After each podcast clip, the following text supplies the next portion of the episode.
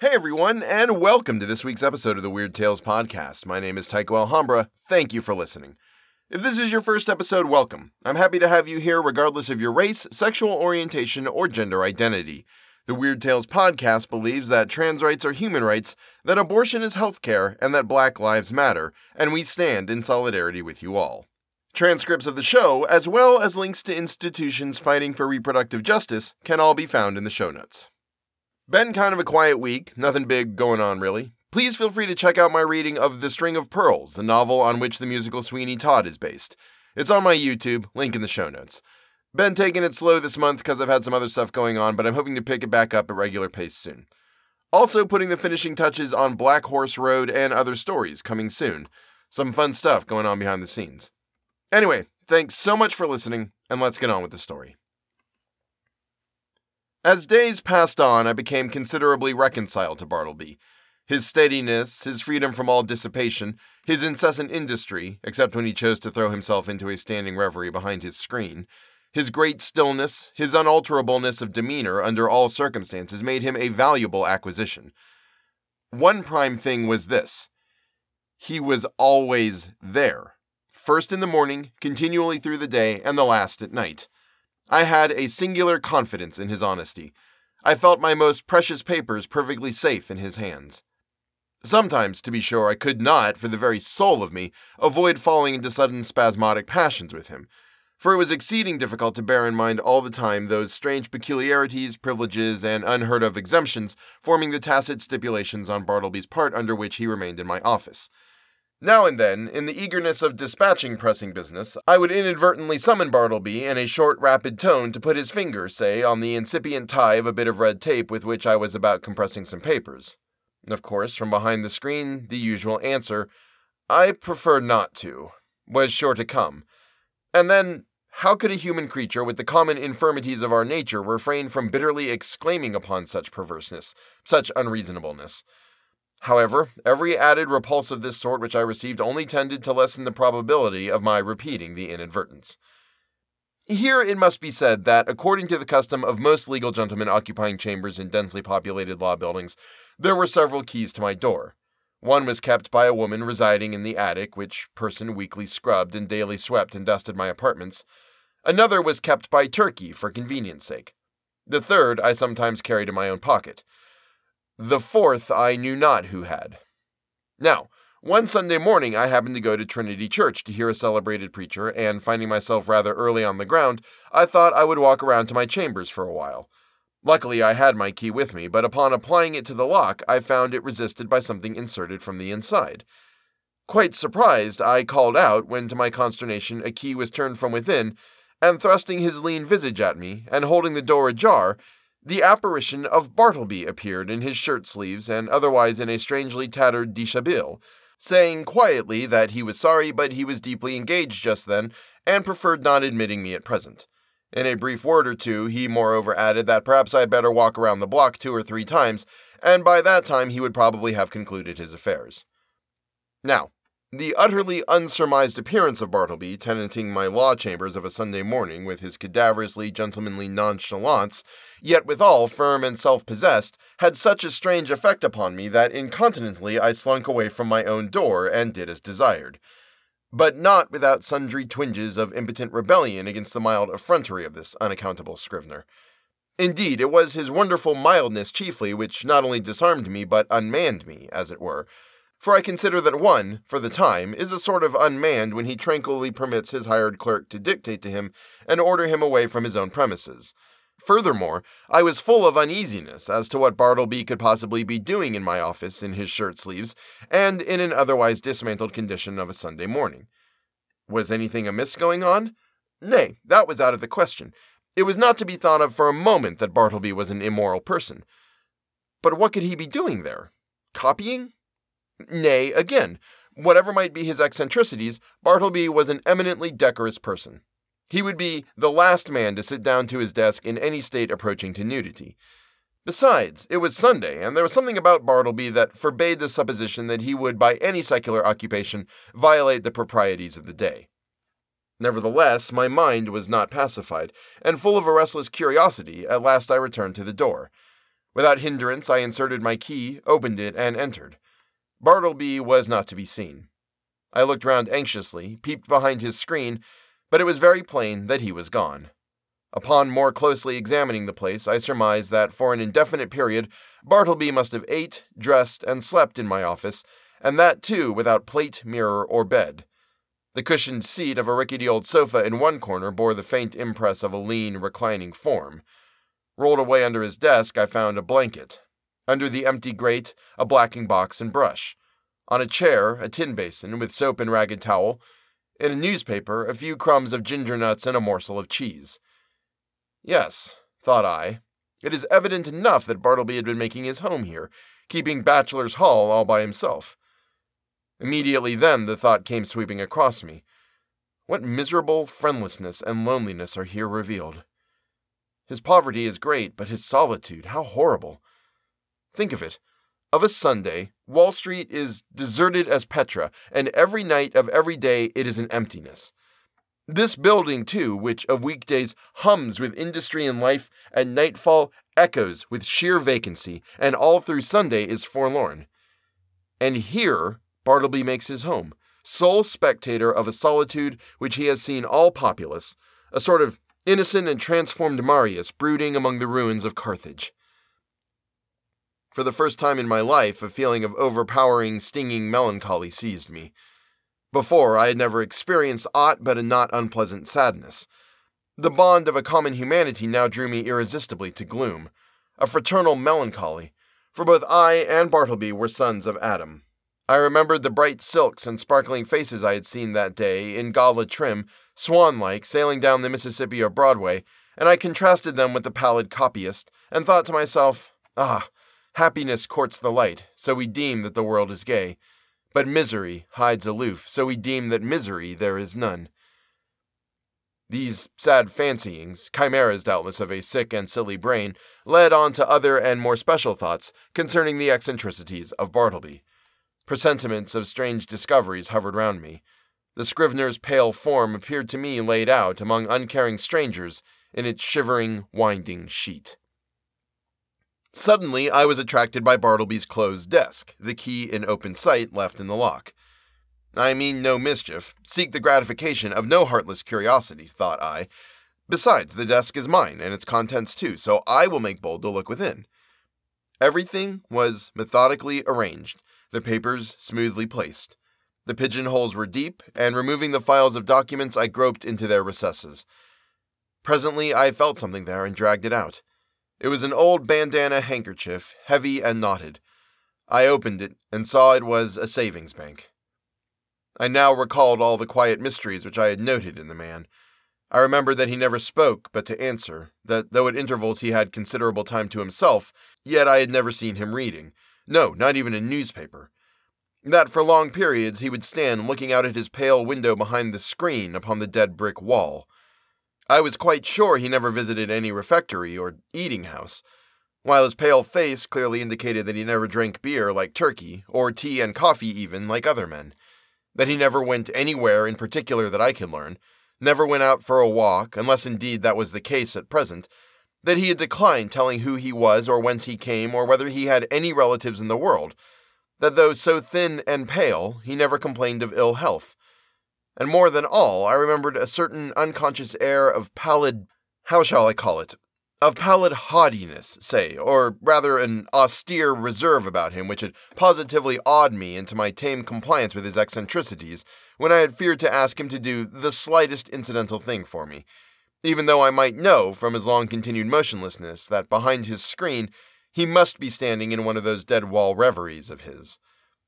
Revolving all these things and coupling them with the recently discovered fact that he made my office his constant abiding place and home, and not forgetful of his morbid moodiness, revolving all these things, a prudential feeling began to steal over me. My first emotions had been those of pure melancholy and sincerest pity but just in proportion as the forlornness of Bartleby grew and grew to my imagination, did that same melancholy merge into fear, that pity into repulsion. So true it is, and so terrible too, that up to a certain point the thought or sight of misery enlists our best affections, but in certain special cases beyond that point it does not. They err who would assert that invariably this is owing to the inherent selfishness of the human heart. It rather proceeds from a certain hopelessness of remedying excessive and organic ill. To a sensitive being, pity is not seldom pain, and when at last it is perceived that such pity cannot lead to effectual succor, common sense bids the soul rid of it. What I saw that morning persuaded me that the scrivener was the victim of innate and incurable disorder. I might give alms to his body, but his body did not pain him. It was his soul that suffered, and his soul I could not reach. I did not accomplish the purpose of going to Trinity Church that morning. Somehow the things I had seen disqualified me for the time from church going. I walked homeward thinking what I would do with Bartleby. Finally, I resolved upon this. I would put certain calm questions to him the next morning touching his history, etc., and if he declined to answer them openly and unreservedly, and I supposed he would prefer not, then to give him a $20 bill over and above whatever I might owe him and tell him his services were no longer required, but that if in any other way I could assist him, I would be happy to do so, especially if he desired to return to his native place, wherever that might be, I would willingly help to defray the expenses. Moreover, if after reaching home he found himself at any time in want of aid, a letter from him would be sure of a reply. The next morning came. Bartleby, said I, gently calling to him behind his screen. No reply. Bartleby, said I in a still gentler tone, come here. I'm not going to ask you to do anything you would prefer not to do. I simply wish to speak to you. Upon this, he noiselessly slid into view. Will you tell me, Bartleby, where you were born? I would prefer not to. Will you tell me anything about yourself? I would prefer not to. But what reasonable objection can you have to speak to me? I feel friendly towards you. He did not look at me while I spoke, but kept his glance fixed upon my bust of Cicero, which, as I then sat, was directly behind me, some six inches above my head. What is your answer, Bartleby? said I, after waiting a considerable time for a reply, during which his countenance remained immovable, only there was the faintest conceivable tremor of the white attenuated mouth. At present, I prefer to give no answer, he said, and retired into his hermitage. It was rather weak in me, I confess, but his manner on this occasion nettled me. Not only did there seem to lurk in it a certain calm disdain, but his perverseness seemed ungrateful, considering the undeniable good usage and indulgence he had received from me. Again, I sat ruminating what I should do. Mortified as I was at his behavior, and resolved as I had been to dismiss him when I entered my offices, nevertheless I strangely felt something superstitious knocking at my heart, and forbidding me to carry out my purpose, and denouncing me for a villain if I dared to breathe one bitter word against this forlornest of mankind. At last, familiarly, drawing my chair behind his screen, I sat down and said, Bartleby, never mind then about revealing your history, but let me entreat you, as a friend, to comply as far as may be with the usages of this office. Say now you will help to examine papers tomorrow or next day, in short, say now that in a day or two you will begin to be a little reasonable. Say so, Bartleby.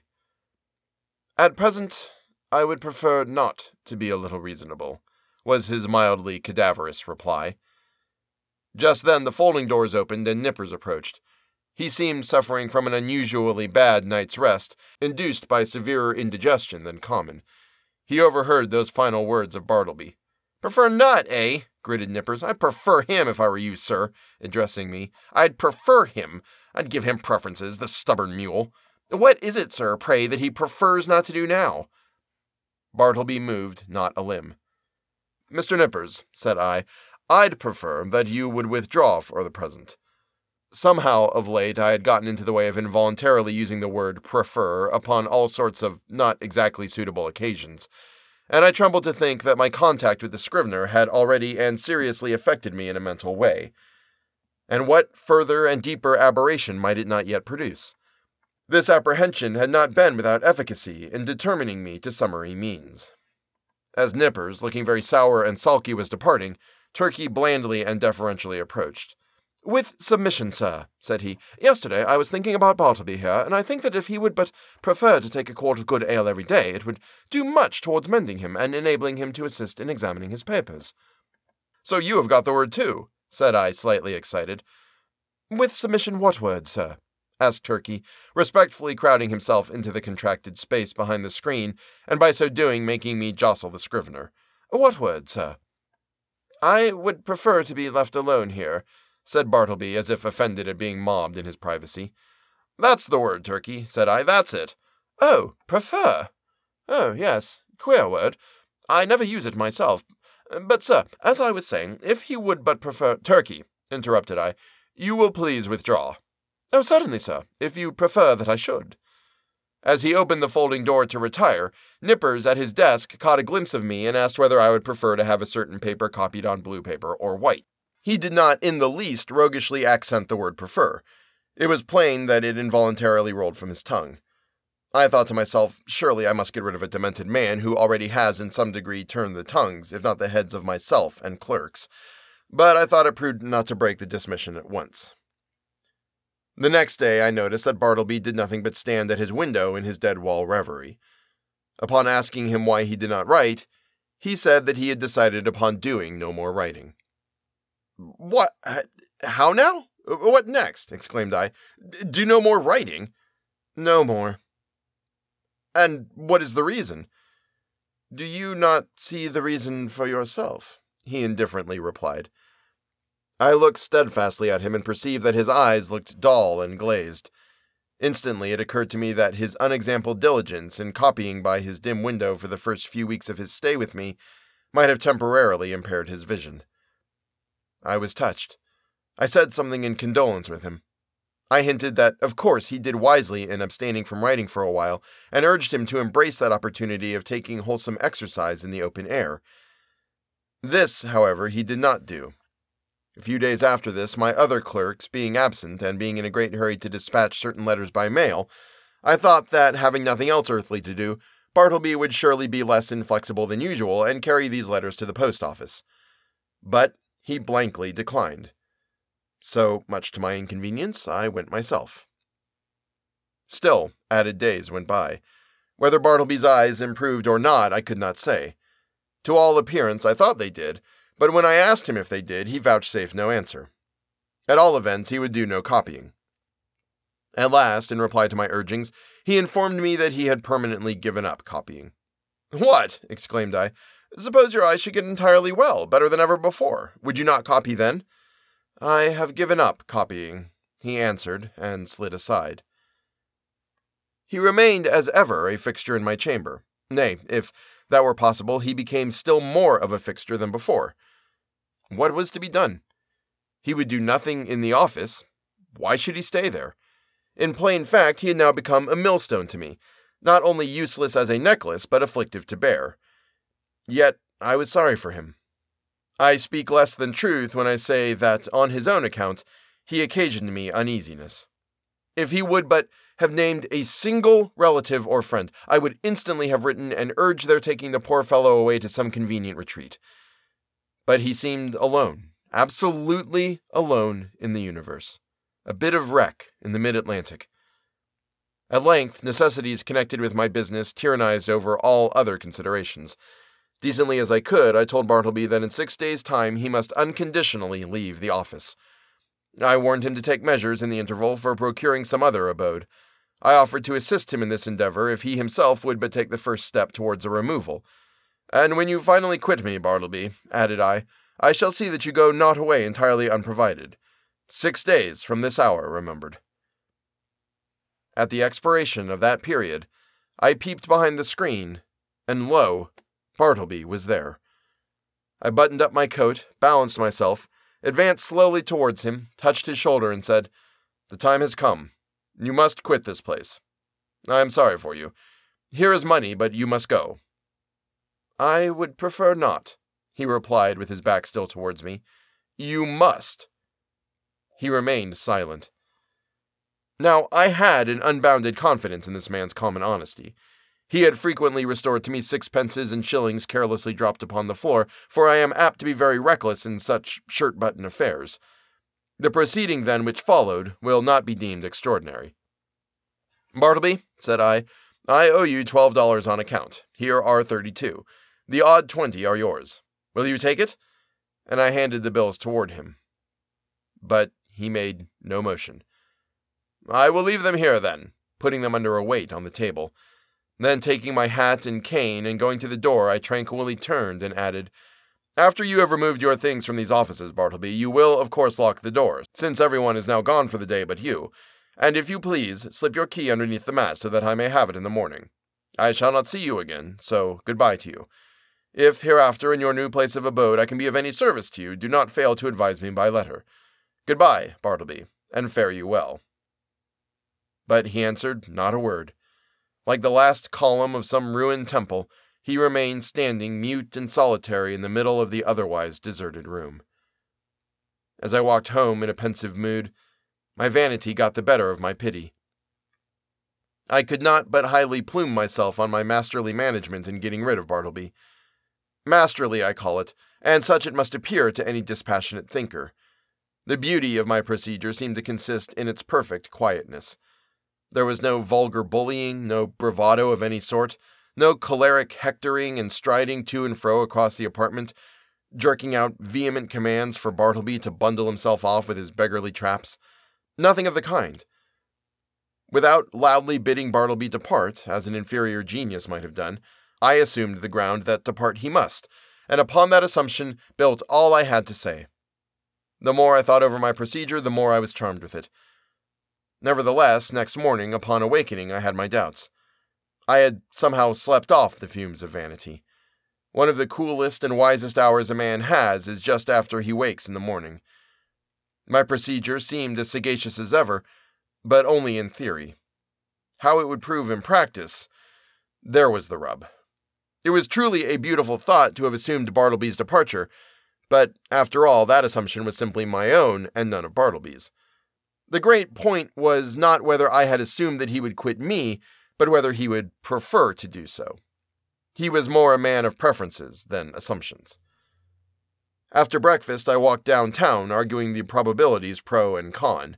One moment I thought it would prove a miserable failure, and Bartleby would be found all alive at my office as usual. The next moment it seemed certain that I should see his chair empty, and so I kept veering about. At the corner of Broadway and Canal Street, I saw quite an excited group of people standing in earnest conversation. I'll take odds he doesn't, said a voice as I passed. Doesn't go? Done, said I. Put up your money. I was instinctively putting my hand in my pocket to produce my own when I remembered that this was an election day. The words I had overheard bore no reference to Bartleby, but to the success or non success of some candidate for the mayoralty. In my intent frame of mind, I had, as it were, imagined that all Broadway shared in my excitement and were debating the same question with me. I passed on, very thankful that the uproar of the street screened my momentary absent mindedness. As I had intended, I was earlier than usual at my office door. I stood listening for a moment. All was still. He must be gone. I tried the knob. The door was locked. Yes, my procedure had worked to a charm. He indeed must be vanished. Yet a certain melancholy mixed with this. I was almost sorry for my brilliant success. I was fumbling under the doormat for the key which Bartleby was to have left there for me, when accidentally my knee knocked against a panel, producing a summoning sound, and in response a voice came to me from within. Not yet. I am occupied. It was Bartleby. And that's the end of part two. We'll be coming back to the dramatic conclusion next week. Hello to JR, new Patreon subscriber. I'm glad to have you on board. Thank you so much for supporting the show. Andreas Anderson, Elisa Maya, and Joe Escott, thank you for your support as well. Please go and get vaccinated. It's for the good of everyone and makes you a beneficial member of society. If you see a bigot out and about doing a mischief, play yakety sax at top volume right behind him. It's good fun, all the way around. And always remember that the most important step a person can take is always the next one. Thanks for listening, and I'll see you next week.